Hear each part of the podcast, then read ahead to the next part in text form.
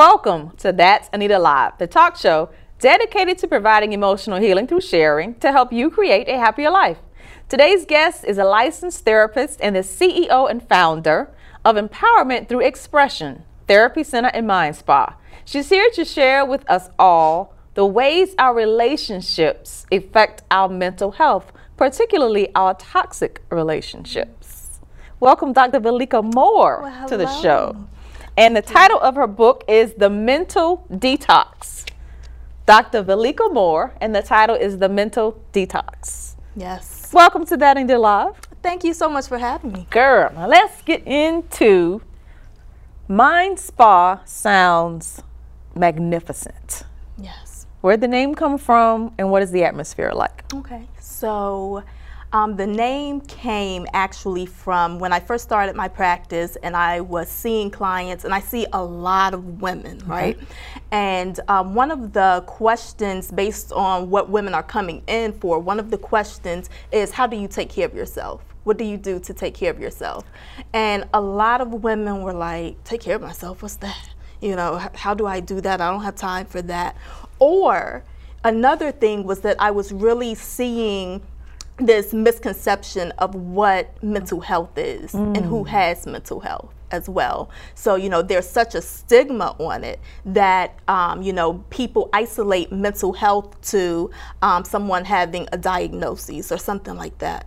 And um, just really trying to help people understand that mental health is so much more than that and that we all have mental health that needs to be taken care of. And sometimes it's not in the form of a diagnosis, Right. but it's just us just taking care of ourselves. So, you know, I'm a visionary. So just all of a sudden, one day, God just dropped in my spirit to um, be able to do something that would bring people in to be able to talk. Because sometimes we don't even know that we need to talk.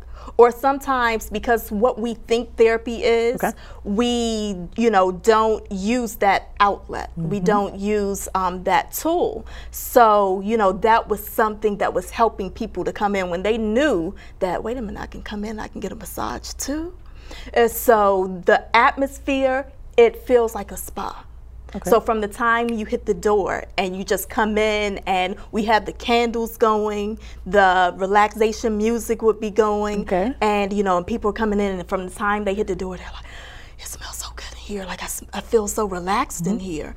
And what they would do, or what they do, is they come in, they um, talk to their therapist for about 30 minutes, and then they go into their massage session. Okay. And um, the reason that we combine the two and not just do the massage is because I feel like there are a lot of great places that we can go get a massage, and it's great. But then before we even get up off of the table, we're thinking about, okay, now I got to go back into this stress, or what do I have to do Right. next? You know, um, these are the stressors that I'm just going back into. So before we even finish our massage, we're getting tensed all over again. And so that downtime in the beginning was to release all of that and then also to get strategies to be able to help us or help other women be able to deal with those things.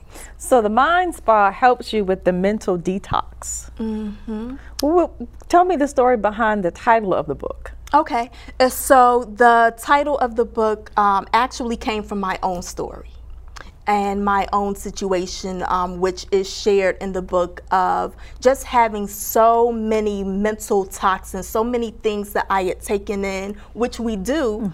Over the years, even from when we are little children, Yes. and we don't know how to deal with it, so we don't know how to let it go. We hold it in, we sweep it under the rug, and um, just over time, those things build up and it's just mental toxins, it's clutter, um, you know, that we're dealing with, and it spills over or it erupts eventually. Okay. And that was what my situation was.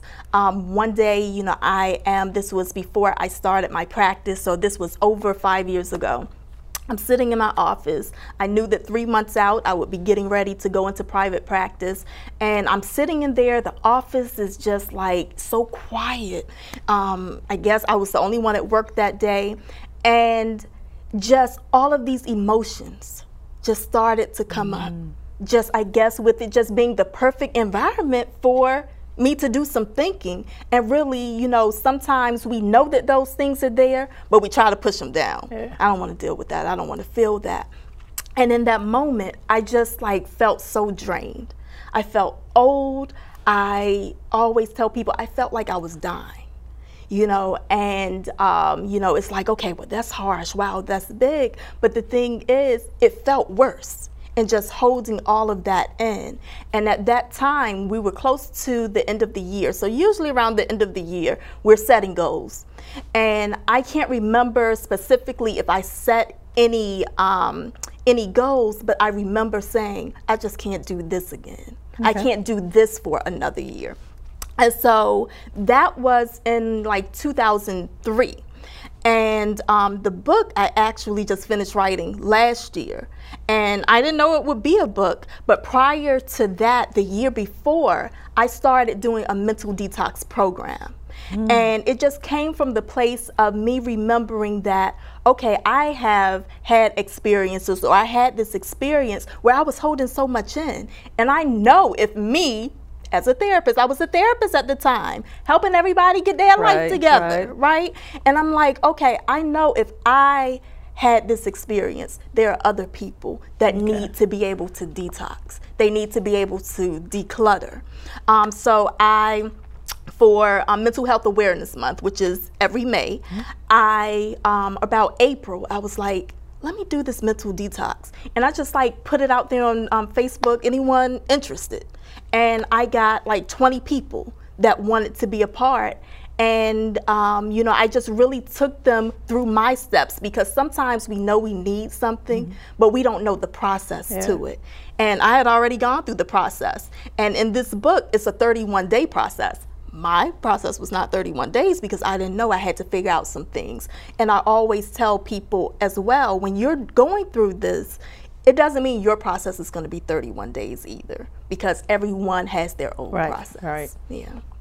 So let's break down the toxic relationships. Mm-hmm. And let's start from the very first relationship we have and then work that circle outwards, you know, as a human being matures and grows up. Okay. So the first relationships are with parents. Mm-hmm. What happens when the parents, both, that's just, you know, talk about both of them, mm-hmm. are toxic. Mm-hmm. And childhood trauma becomes adult dysfunctional behavior. So it goes, it can go one of two ways. Okay.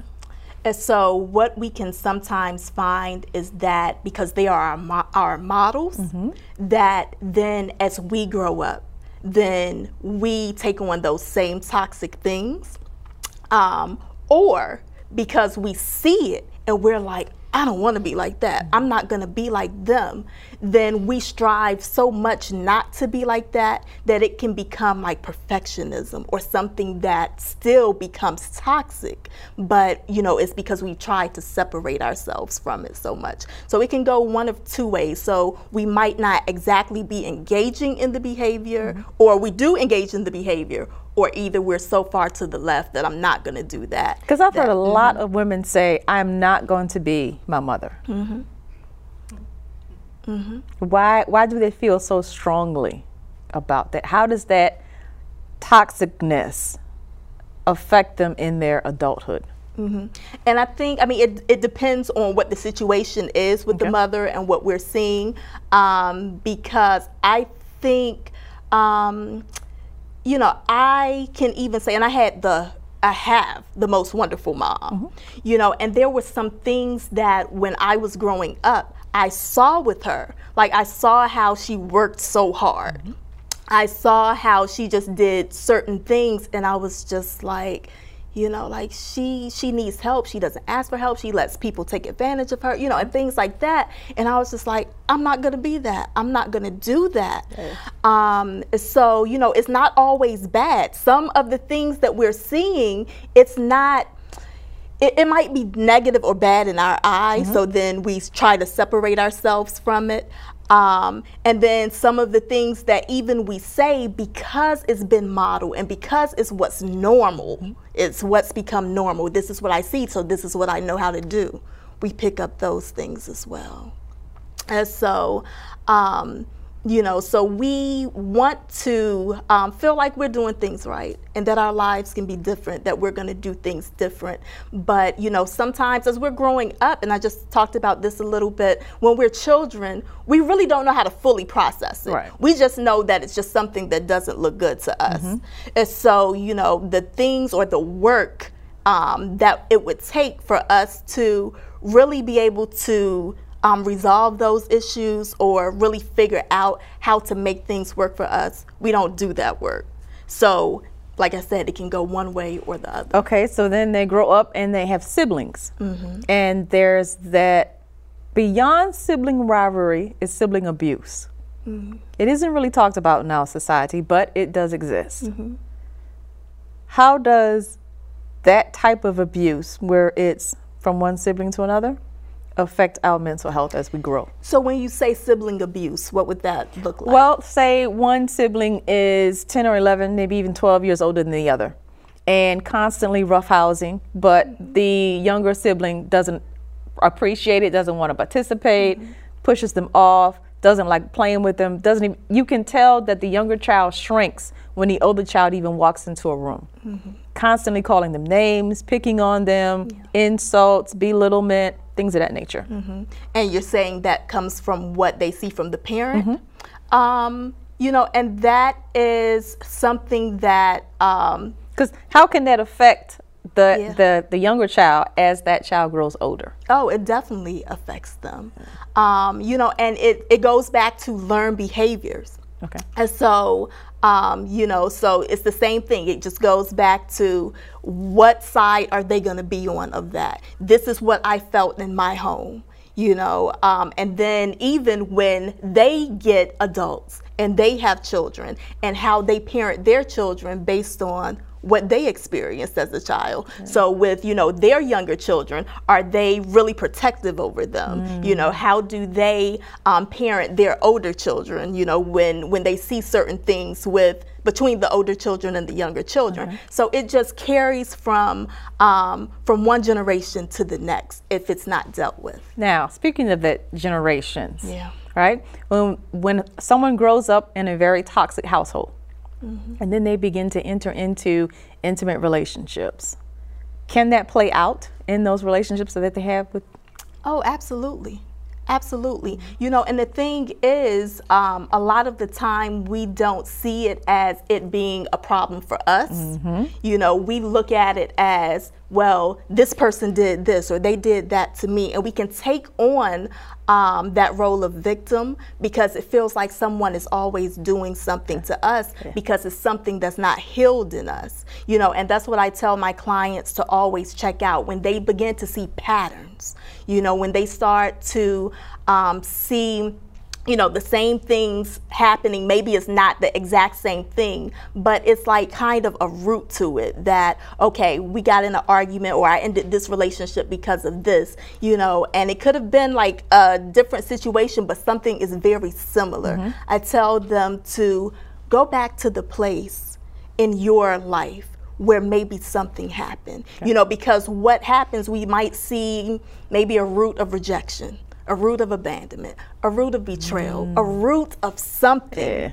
And then that carries on throughout all of our relationships until we catch it, till we realize what it is.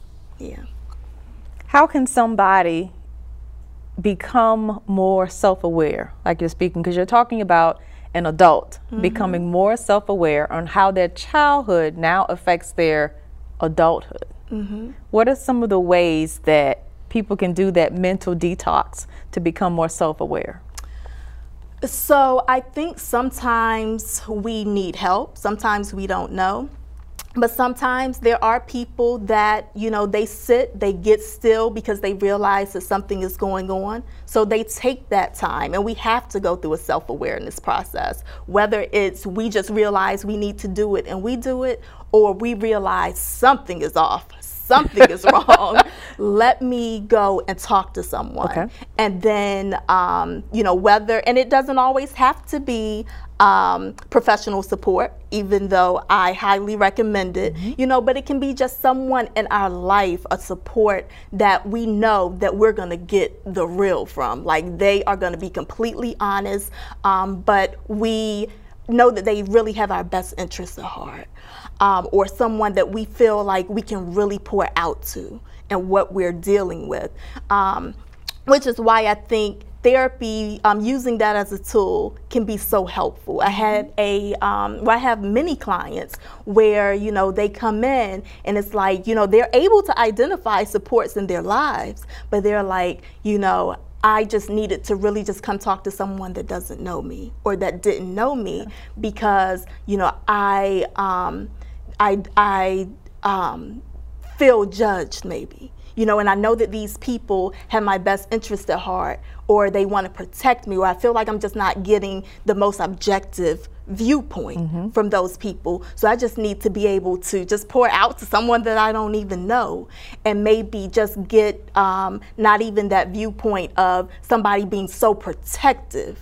Um, that you know either they're not going to tell me things or they're going to hinder me because sometimes we have people yeah. that hinder us because they you. want the best for us. Yeah. So it's just like, you know, like put the brakes on that, don't you? You know, and sometimes we just need another perspective. Yeah, because people like to think that therapy is for those that are having a mental disorder or mm-hmm. some kind of breakdown in living their life. Right. But really, mental health is just like physical health.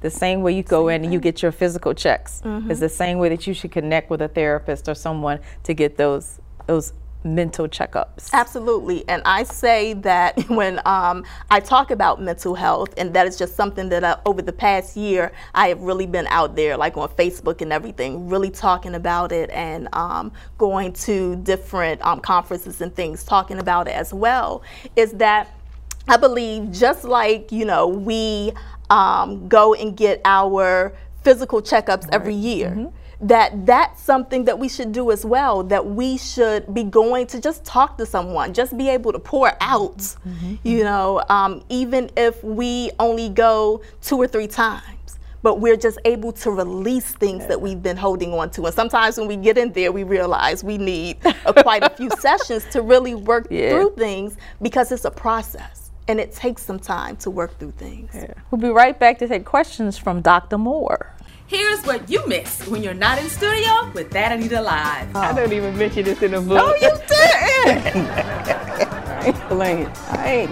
At 96th Street, How you transfer into the one. you want yes. it. Explain it. I ain't. Because you know I'm at the end of my toilet paper roll when you talk about seasons in life. Said, oh. Mm. I'd rather be good by myself. Please, spill the tea. Come on. I love to have you in my audience. Please, tell the man. Girl, you Please tell the man to leave it.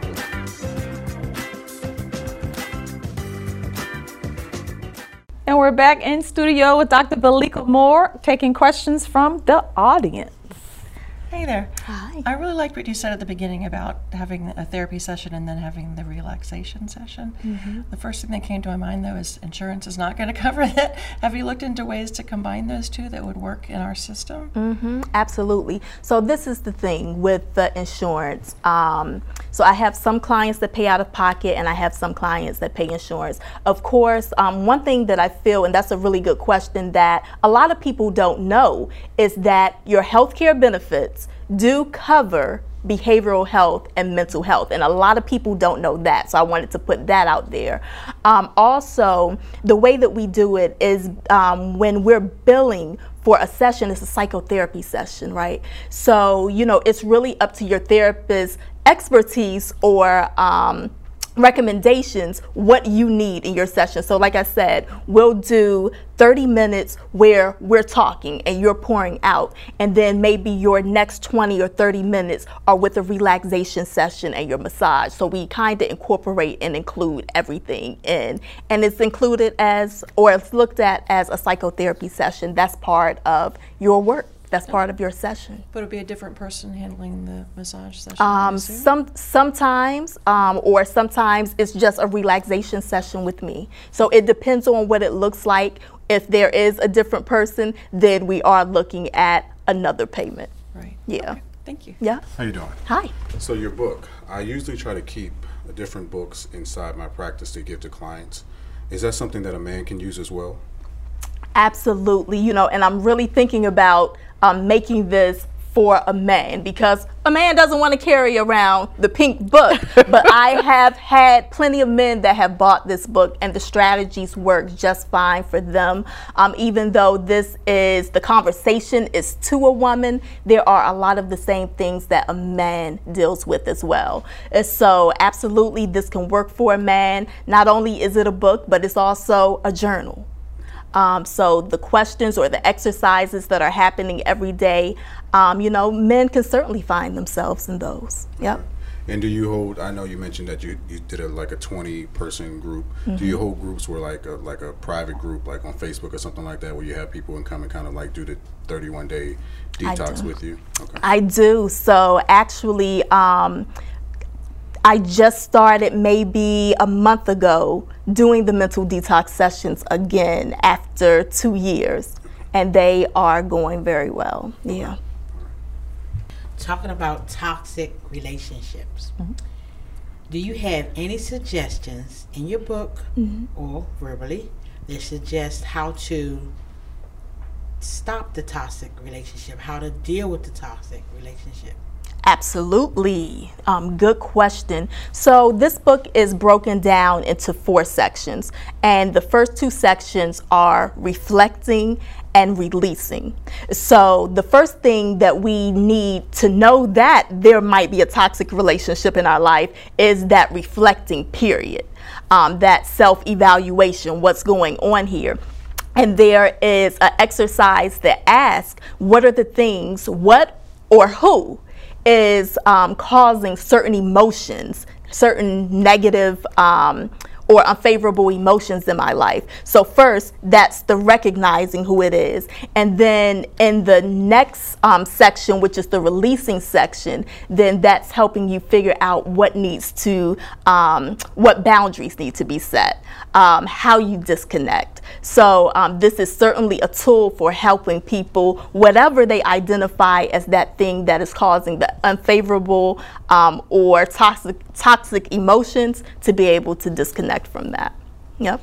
Hi. Um, back to when you were talking about how like when it comes to your parents how some people either do one or the other mm-hmm. either avoiding trying to become their parent or doing the same thing have mm-hmm. you seen people take on both of those roles like not doing certain things but picking up other things Oh, absolutely. okay Absolutely. Um, uh, so, oh, absolutely. So, you know, it might be a specific behavior that someone says, I'm not going to do that. And then it might be another behavior that maybe the parent exhibited as the child was growing up. And then they might take on that and might not realize that that's toxic or that's probably something inappropriate that they shouldn't be doing as well. Yeah. Any recommendations that she asked for handling toxic relationships? So somebody watches this and finds themselves, hey, wait a minute, I'm in a relationship that, mm-hmm. and it could be best friends. It doesn't mm-hmm. oh, necessarily yeah. have to be a, a partner. Mm-hmm. It could be, just be best friends. I'm in a relationship with somebody who constantly makes me feel down.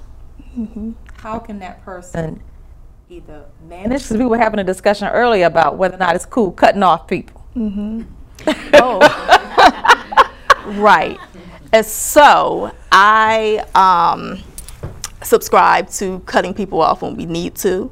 But what I would say is if, you know, if it's a relationship that we really want to continue in our life and we have not really done the work to make things better, um, you know, because when I have clients to come in and they're the person that's there sitting on the couch and I'm talking to them and all of their stress and everything is due to a relationship, you know, I will usually say, have you thought about um, having either whether it's a couple couple or you know whether it's a mom and daughter or whoever it may be have you thought about maybe um, having joint therapy, having a joint session with them. So even if that looks like maybe we're going to have one or two sessions, or sometimes they need just a whole process on their own um, so that some work can get done there. Mm-hmm. Um, so that would be the first thing that I I would recommend. Or, you know, sometimes I'll say, okay, you know, maybe take these strategies and they'll take them and they'll see how they work. And, you know, what I always tell people is that we can't change somebody else. Mm. We're only, we're responsible for us. Say that again. We can't change anyone else. we have our own process, so we are responsible for us.